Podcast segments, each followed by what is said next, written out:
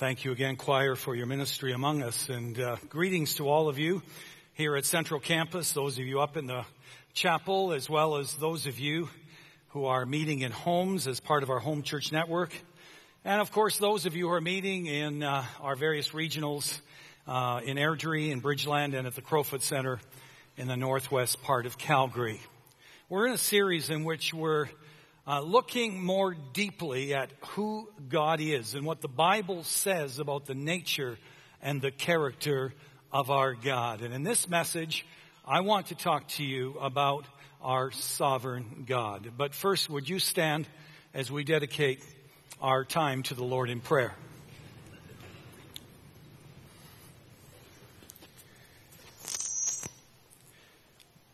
Heavenly Father, thank you for revealing yourself through the living word, your Son, Jesus Christ. And Lord, also for revealing who you are in the written word, the Holy Scriptures. Father, I ask that you would teach us today what it means to be in relationship with a God who is sovereign. Lord, I am fully aware that without you, this message is but words. I need you right now, not only in my life. I need you to strengthen me, Lord. But I also need you, Lord, to focus minds. I need you to soften and convict hearts through your Holy Spirit. And I pray that you would, for your honor and glory, we pray. In the name of Jesus, amen. You may be seated.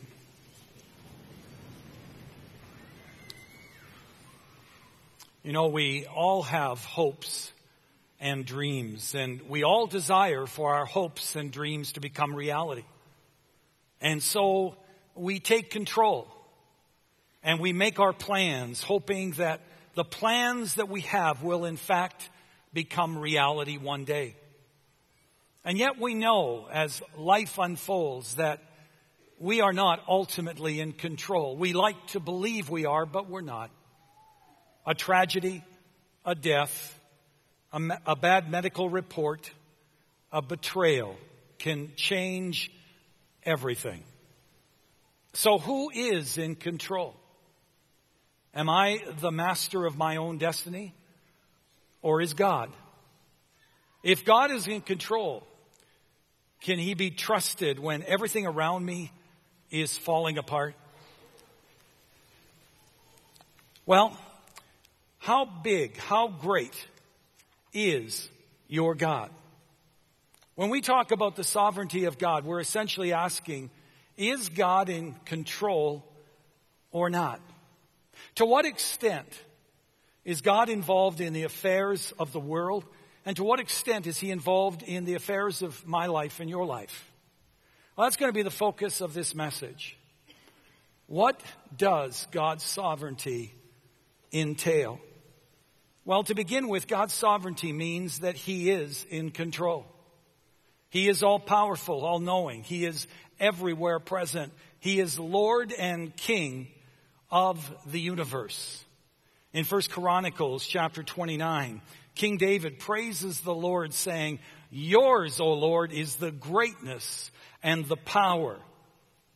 You are exalted as head over all. You are the ruler of all things."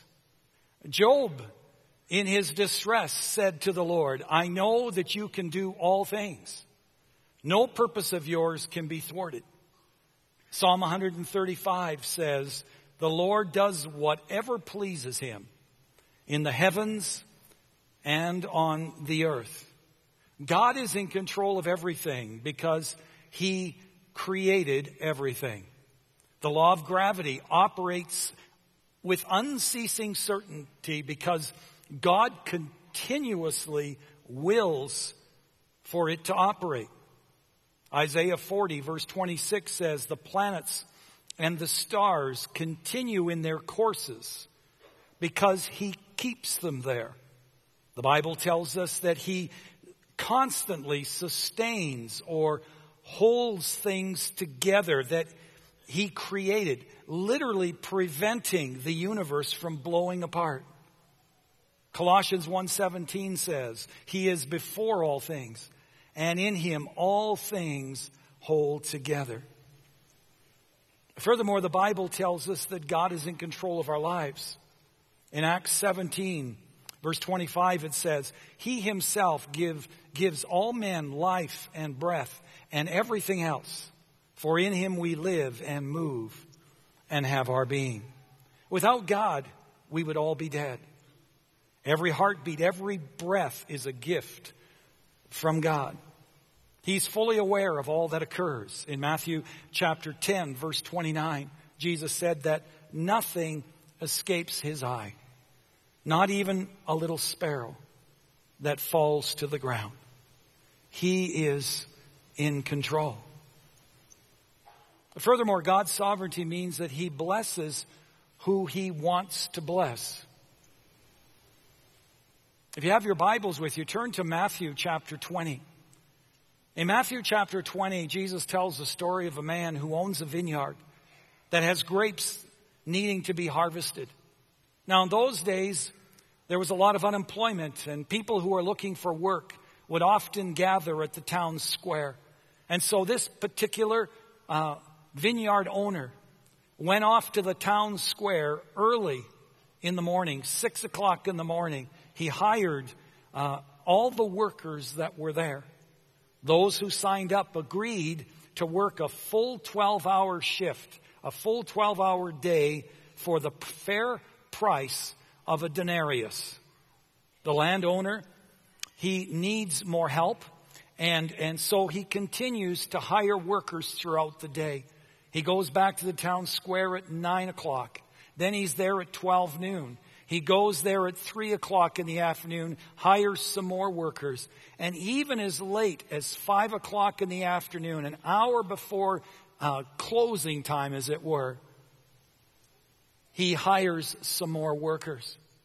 Now, the Levitical law required that the workers be paid at the end of every day, because in, in, those, in that particular day, many of the workers would not have been able to feed themselves or their family without being paid at the end of a day. And so the owner goes to those who work just one hour. And to everyone's shock, he pays them a denarius, a full day's wages. And then he goes to those who worked three hours, followed by those who worked six, and then to those who worked nine. And again, he surprises everyone by paying each of these workers a denarius. Finally, as promised, he goes to those who work the entire twelve-hour shift. And as promised, he gives them a denarius as well. And Jesus goes on to say that those who work the full twelve hours, they are furious. They're incensed that the owner would pay those who worked a mere hour the same amount of money as he would pay them who worked a full twelve-hour shift. And so the owner, seeing this, um, he, he approaches uh, the, the workers that worked all day, and he asks them a couple of questions. He says, "Is a denarius not a fair pay for a full day's work?" And they kind of grumbled, but said, "Yeah, I guess so." And he says, "Did you not agree to work the full twelve-hour shift for a denarius?" "Well, uh, yeah, I guess so, yeah." "So then why are you upset?" Clearly, he said, you are not upset because you got less than you deserved. I think you're upset because I gave these other workers over here more than they deserved. And you know what? You're right. I did give them more than they deserve. But remember, it's my vineyard, and it's my money, and I am free to do with my money as I please.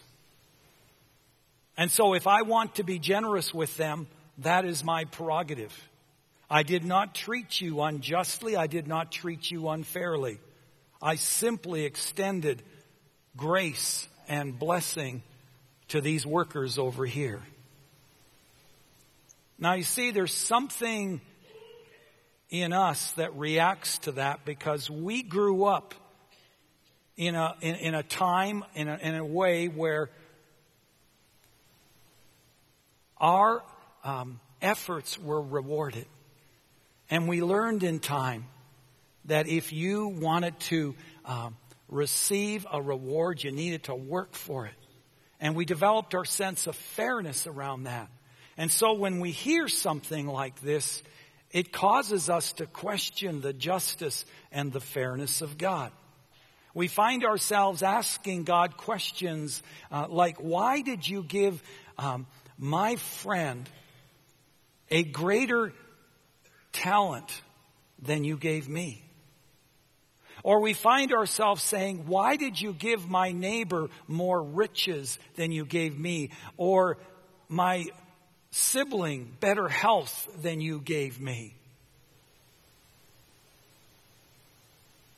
Well, I want you to turn now to Romans chapter nine, which is one of the greatest chapters on this subject of the sovereignty of God.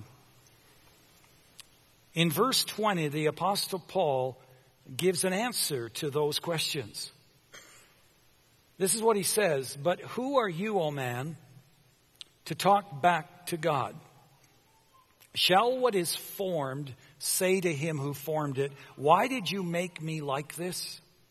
Does not the potter have the right to make out of the same lump of clay some pottery for noble purposes and some for common use?"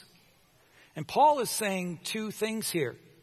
First of all, he says God can bless whoever he wants to bless. He doesn't need to explain himself to anyone any differently than a potter doesn't have to explain why he uses half a lump of clay to make a vase, a beautiful vase for the kitchen, and then uses the other half of clump of clay to make an ordinary vase for um, for the, the washroom or some other room.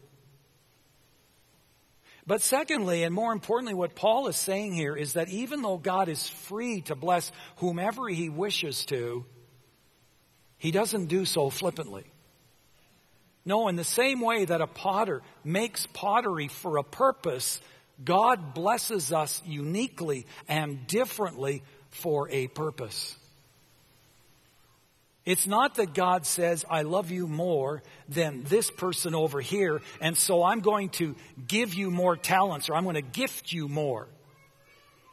No, he loves us all the same, but he has a different purpose or role for each of us. In Genesis chapter twelve, God chose Abraham and his descendants to be his representatives in the world, and to carry out his mission, which he is so passionate about. And that is to bring all people back in right relationship with himself. He chose them not because they were morally better or more deserving than any other people group. No, he, he could have chosen any people group to carry out his mission. He simply chose Abraham and his descendants, which was his prerogative. No differently than when you go into a store and you have three different um, items of the same product, just three different packaging, and you choose one of them. Well, later God chose Isaac instead of Ishmael.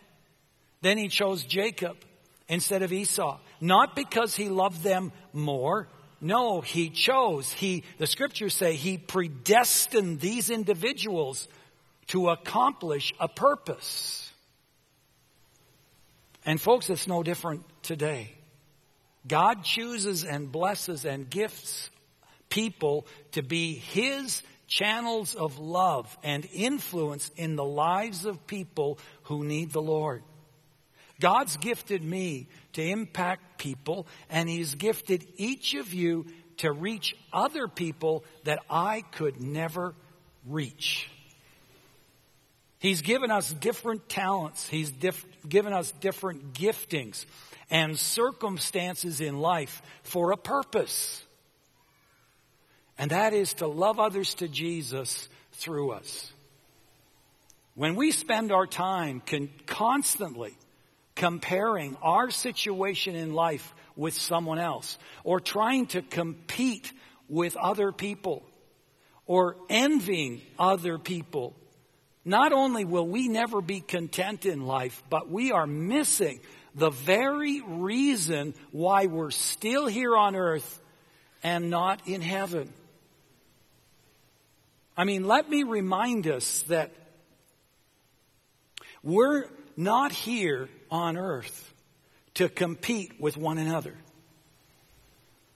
We're not here to be the best or to have the most or to achieve the most or to reach the top of whatever it is we're trying to get to the top of.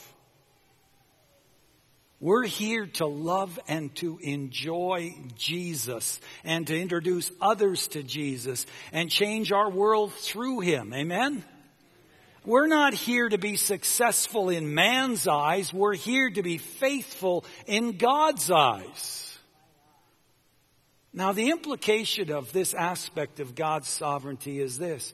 If you're a Christ follower, then he has a mission, a purpose for you to accomplish. You may feel that what you have to offer is insignificant compared to what others do. But it's very significant to God if you'll humble yourself and just love him and make yourself available to him in whatever way that he prompts you to for his glory. A few years ago, I, I read an amazing story of a pastor in London who, near the end of a service, uh, heard a new believer in his church testify uh, how he had come to faith in Jesus Christ. He was vacationing in Sydney, Sydney, Australia. And this man went on to say that while he was there, he was walking down George Street, and a little old white-haired man walked up to him. He put a pamphlet in his hand, and then he said, ever so gently, he said, "Excuse me, sir, but I was just wondering, if you were to die tonight, are you certain that you would go to heaven?" That's all he said, and he walked away. This man who was sharing his testimony said, "You know, no one had ever asked me that question." And he said, all the way home on the flight, I couldn't get that question out of my mind. And so when I got back to London, I I called a Christian a co-worker. And I told him the story, and, and I told him what was troubling me. And at the end of our time together, I became a Christ follower. The next week, this same pastor who had heard that testimony was in another city. He was holding special meetings. And after one of the services, a woman came up to be prayed for. And somewhere in the conversation, he asked her how she had come to know Christ. And she said, "I was visiting some friends in Sydney, Australia, and doing some shopping on George Street.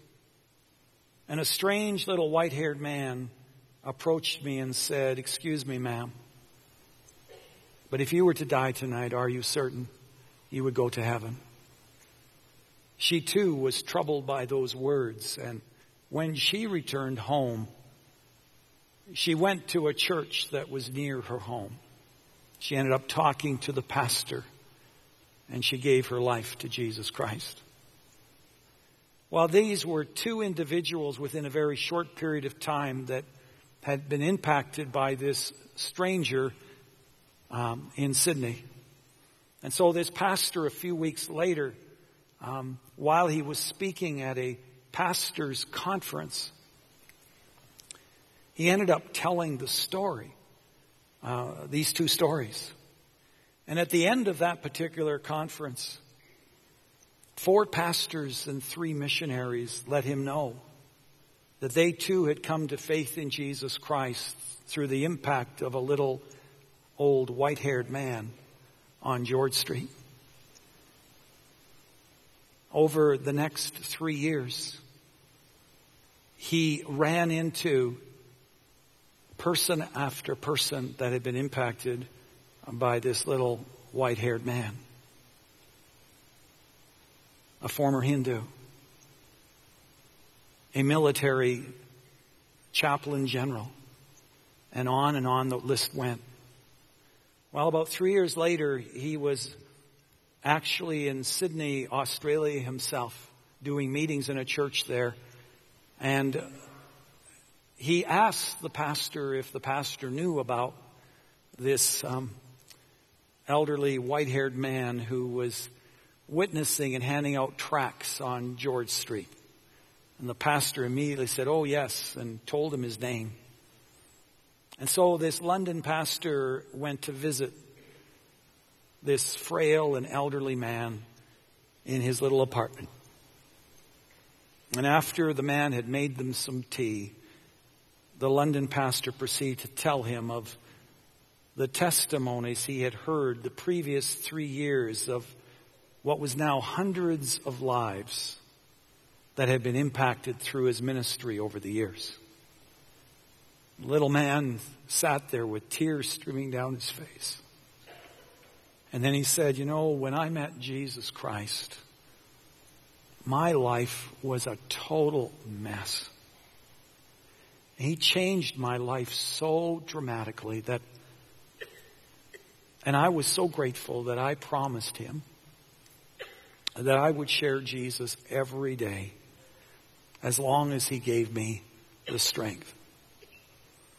Since there are hundreds of people that walk on George Street, he says, for the last forty years, I've sought to be faithful in this. And even though I get mostly rejections, there are others who take the tracts.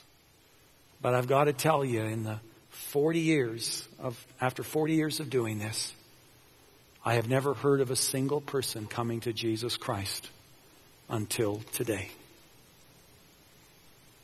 Isn't that amazing? Here was a man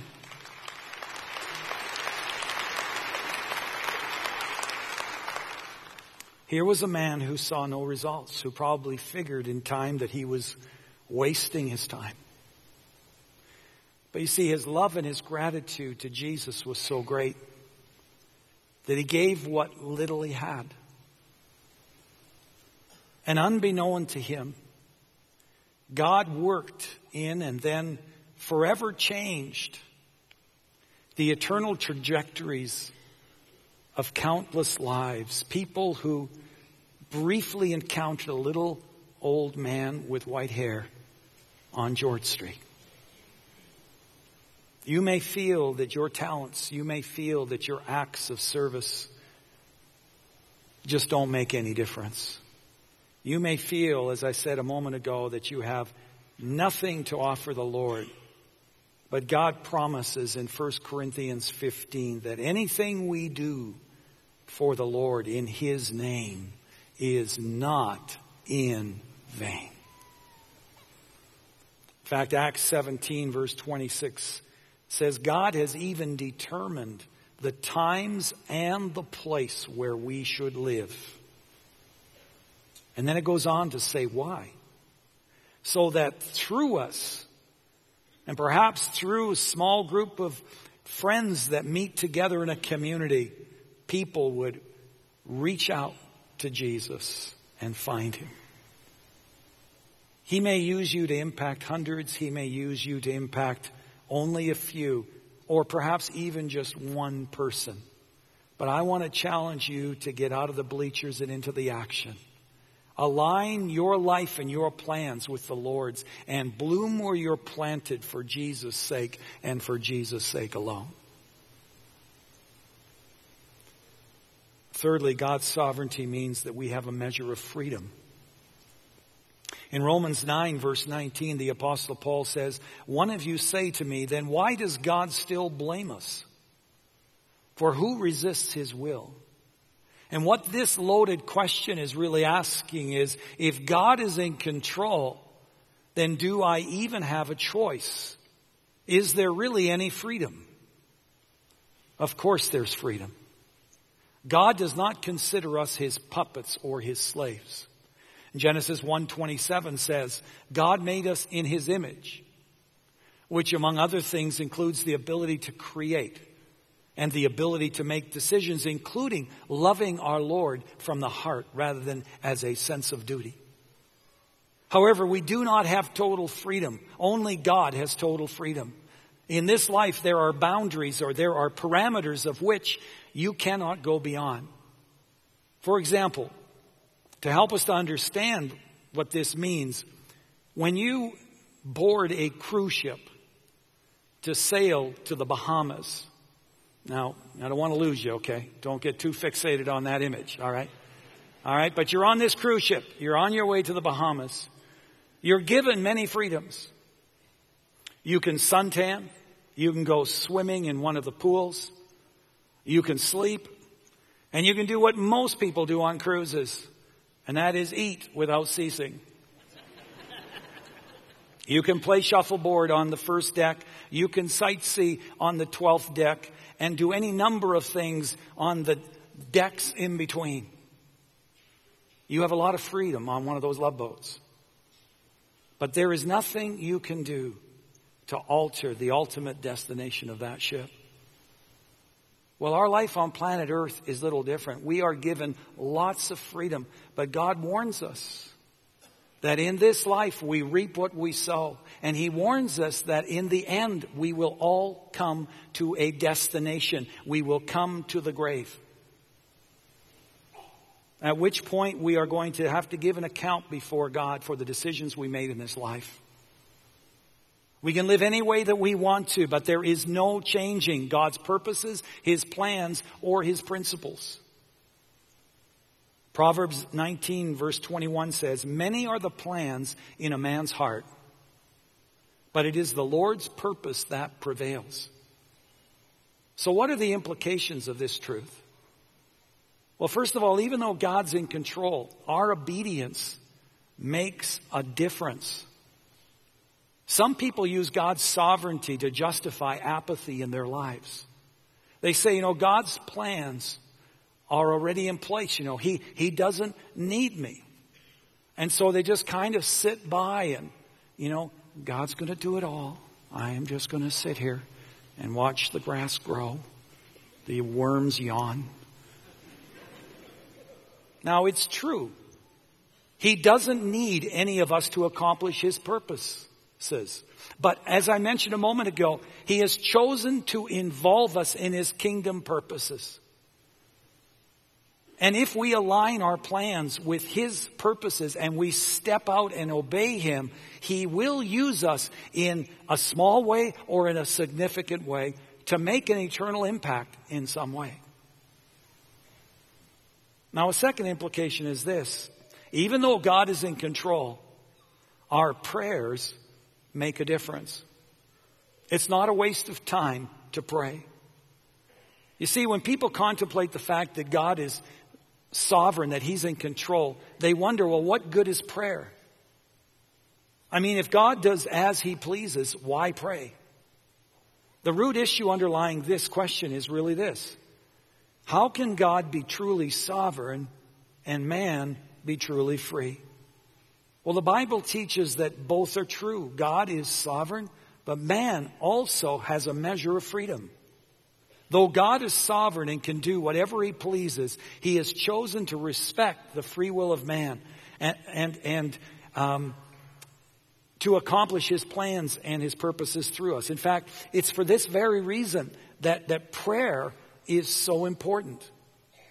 For reasons only God knows, he has chosen to involve us through our obedience, but also through our prayers.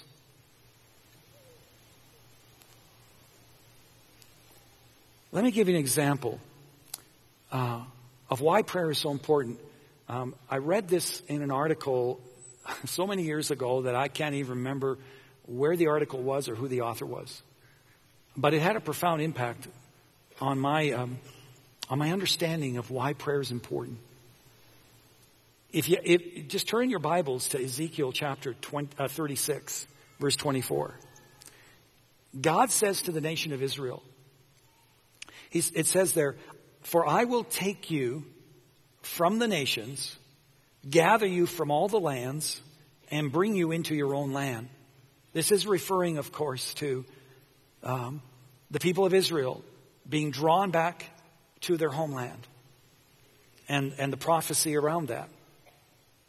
But then down in verse thirty-six, God adds this, I, the Lord, have spoken and will do it. In other words, this is God's will. There it is in black and white. It says, uh, God says, I will do it.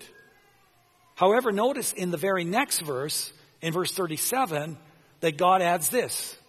This also I will let the house of Israel ask me to do for them. Ask me to do for them. In effect, God is saying, my will is to do these things, but not until you exercise prayer and ask me. You see, prayer generally does not change the mind of God. He is sovereign, and his plans are already in place. Prayer simply opens the door for God's will to take place. He's saying, I want to involve you in my kingdom work through prayer. The same principle is found in James chapter four. It says there, you do not have. Why? Because you do not ask. Therefore, we must pray confidently. We must pray consistently, believing that our prayers make a difference. That's why we pray about everything around here, in our homes, in our small groups, in our staff meetings, in our ministries, through concerts of prayer, in our services, because we believe that to the core of our being that our prayers make a difference. Now, let me be clear. God doesn't need our prayers. He's all-powerful. He can do as he pleases. He's absolutely sovereign in control. Our prayers don't control him in any way. And I am not suggesting that, if you're thinking that. Our prayers don't control God. But for reasons, as I've already said, only God knows, he's chosen to involve us through our prayers, so our prayers do make a difference. We are not pawns on some great chessboard of life to be moved about by forces over which we have no control.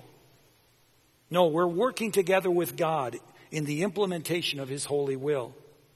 And so the upshot of this is, folks, we need to pray.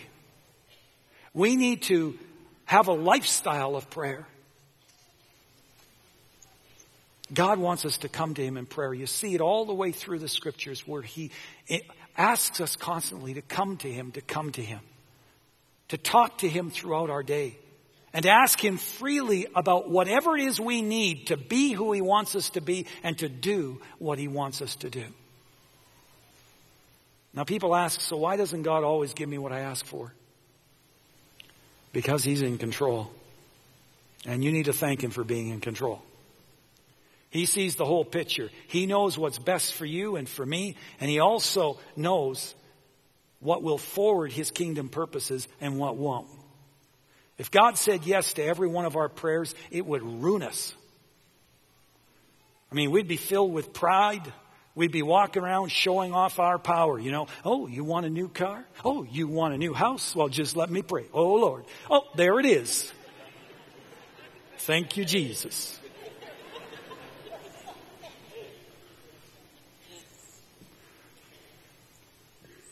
If God said yes to every prayer, our world would be a mess. I mean, the sump pump guy, you know, he's praying for rain. The guy on the beach, he's praying for sunshine. The farmer, he pleads, Lord, please, no hail, no hail. The roofer's going, Lord, pour it on. The flame, a Flames fan, he prays for the Flames' victory.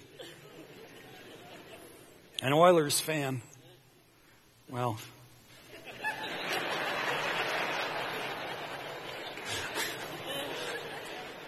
But you see the dilemma we put God in, right?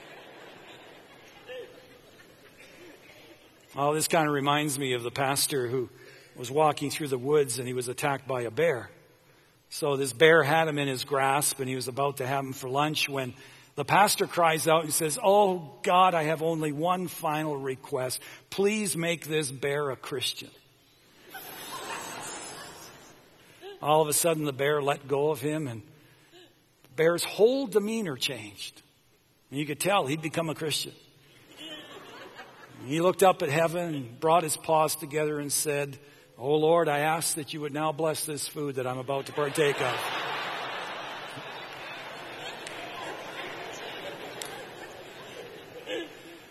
See, it's silly to think that, that God should answer all of our prayers. The reality is, because we don't have total knowledge of God or, or of God's heart or of God's ways, at times we don't pray for the right things. At times we pray with wrong motives. That's why it's so important that we know God, that we know His Word, because the more we do, the more our prayers will actually be in sync with the will and the heart of God.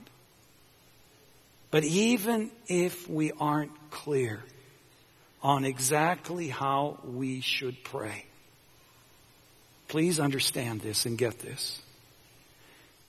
Even if we aren't sure how we should pray, even if we feel we don't have enough faith to pray, or we feel unworthy to pray, or we feel inadequate to pray, just pray anyways. Because God is pleased when we humble ourselves, acknowledge our need of Him, and come to Him in prayer. I mean, I think the greatest sin we commit uh, in terms of prayer is that we just don't pray. I mean, the enemy will give you one hundred and one excuses right now to stop praying. And I'm not saying there aren't things that we need to clean up in our lives and things we need to confess and all kinds of stuff before we go to prayer. That's not the issue. Just pray anyways. And don't let masters of, you know, the technicians of prayer convince you you're not praying right and you ought to do this. And, oh, well, you're not going to get an answer because you're not doing it right. Just pray. He knows your heart.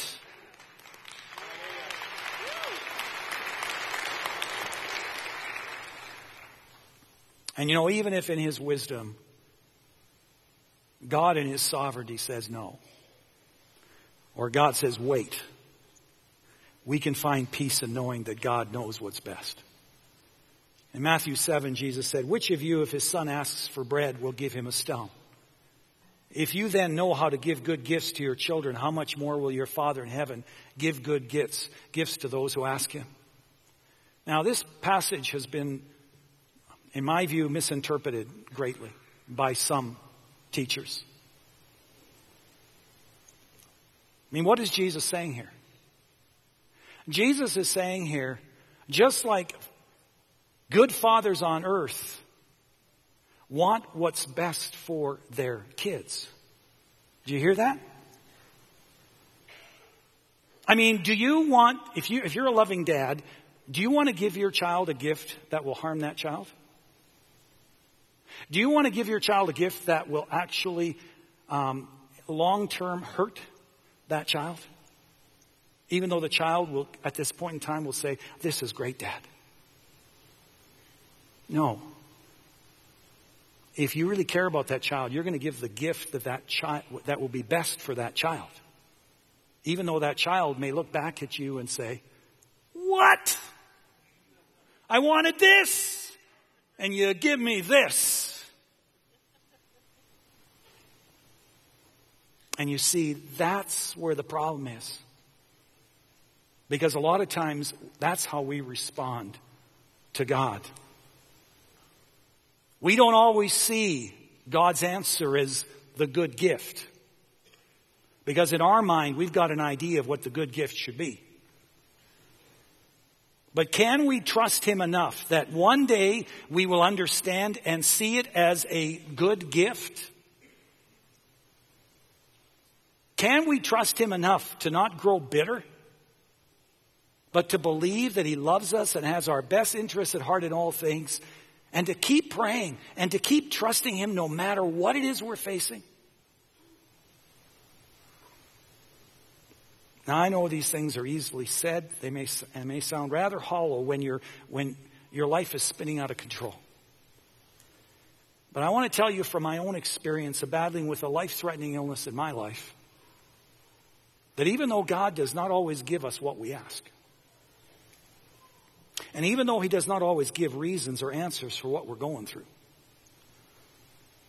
he does give us himself. And there is no greater gift, there is no greater source of peace to be found than getting up into the lap of my Heavenly Father and hearing him say through his word, I love you more than you will ever know. Hearing him say, I'm in control. I make no mistakes. My way is perfect.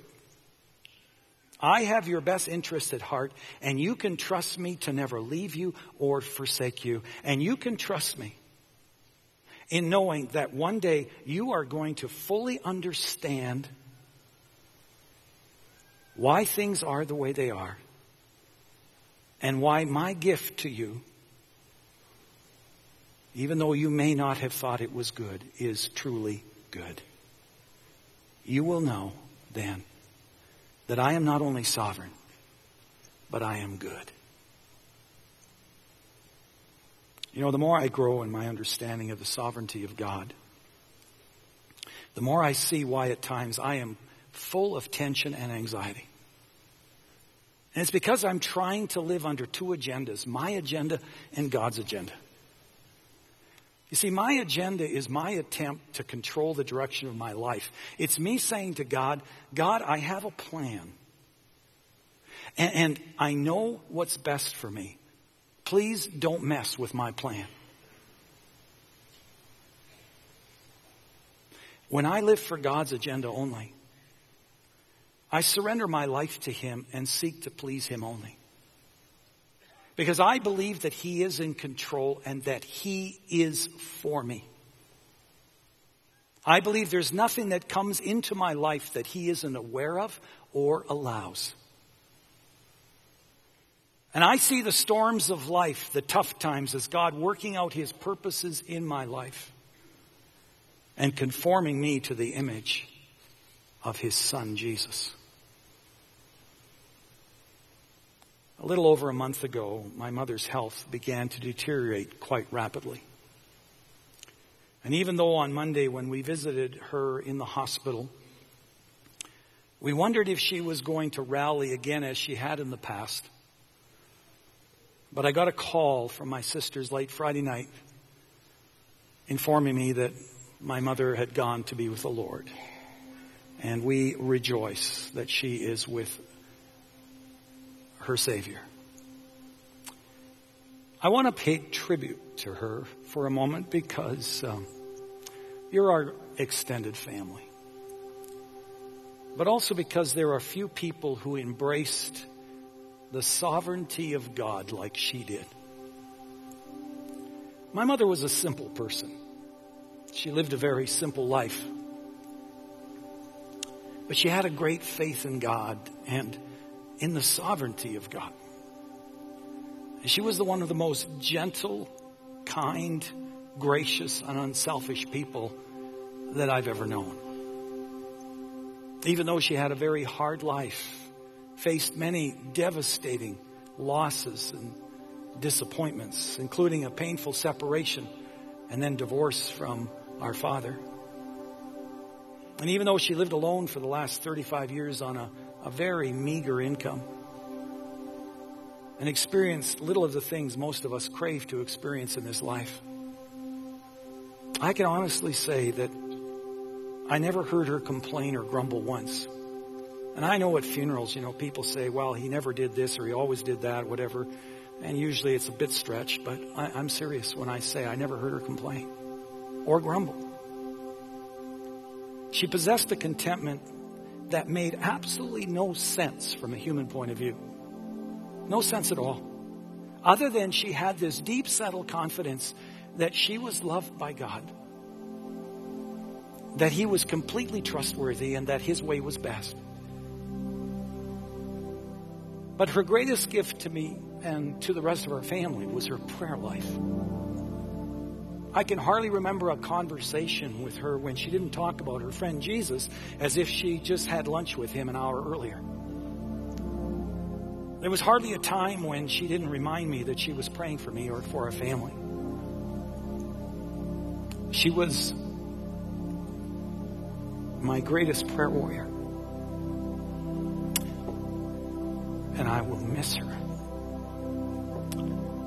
In, in her simple and in her unique way, um, she's impacted my life like few others have. You know, outside of our immediate family, my mom wasn't known by very many people.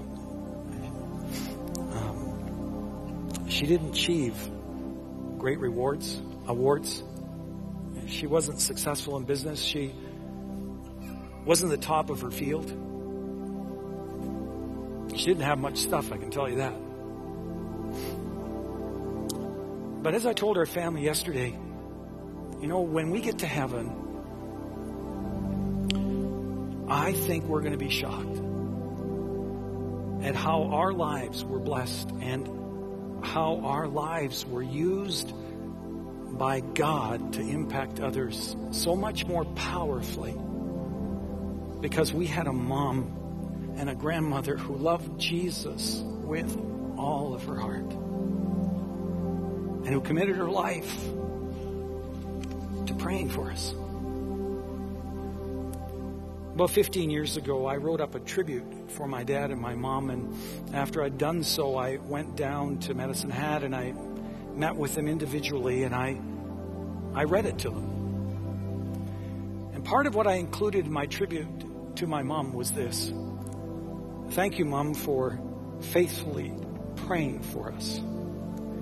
Your walk with God, though a quiet faith, has been a real testimony to me and a source of personal comfort. I believe that I'm seeing such fruit in my ministry because I have a mother who prays for me faithfully. Thank you, Mom, for this most important ministry. This most important ministry. I thank you for the precious gift that you passed on to us in Jesus Christ. Thank you for reflecting his love to us through your life. There's no greater gift that you can pass on to your children.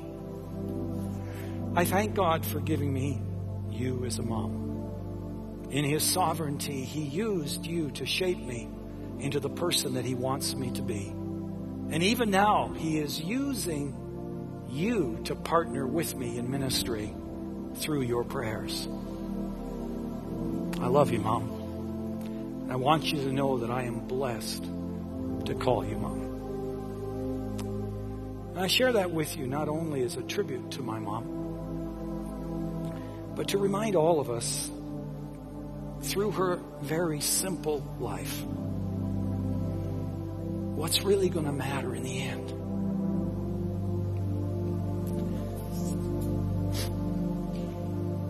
And that true peace and contentment is found in resting in the sovereignty of God. May it be so in each of our lives, to the glory of God and for the sake of a world that needs our Jesus. Would you stand with me for closing prayer?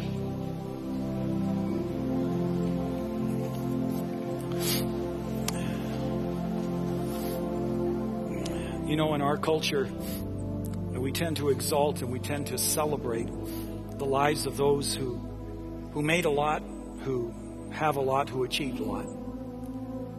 Which is fine, except we can be deceived by this. Because you see, we can give our lives to that which impresses and that which receives the applause of people. And we can drift from investing our lives in the eternal things of God. If you're experiencing a lot of anxiety and stress and frustration and even joylessness, is it because you're striving after the applause of people rather than the applause of God? Is it because you're striving to achieve your plans rather than resting in the sovereignty of God? When you get to the end of your life, do you want people to remember your endless striving? To win the applause of people? Or do you want them to remember you as someone who loved and enjoyed Jesus? Someone who lived for Jesus and gave his or her life away in love for others. Someone who possessed a deep peace and contentment because their trust was in God and God alone.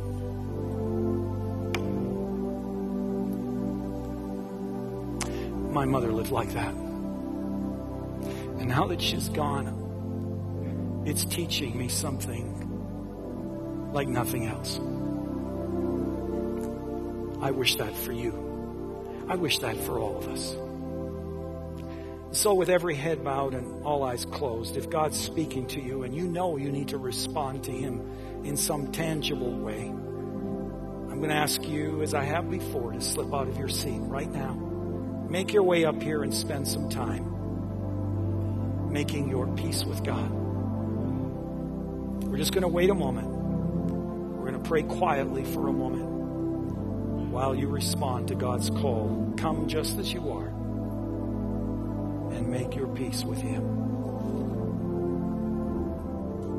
Heavenly Father, what a privilege it is to call you Lord and Master. What a joy it is to know that you're able to, to keep and to do wonderful things through all that we commit to you.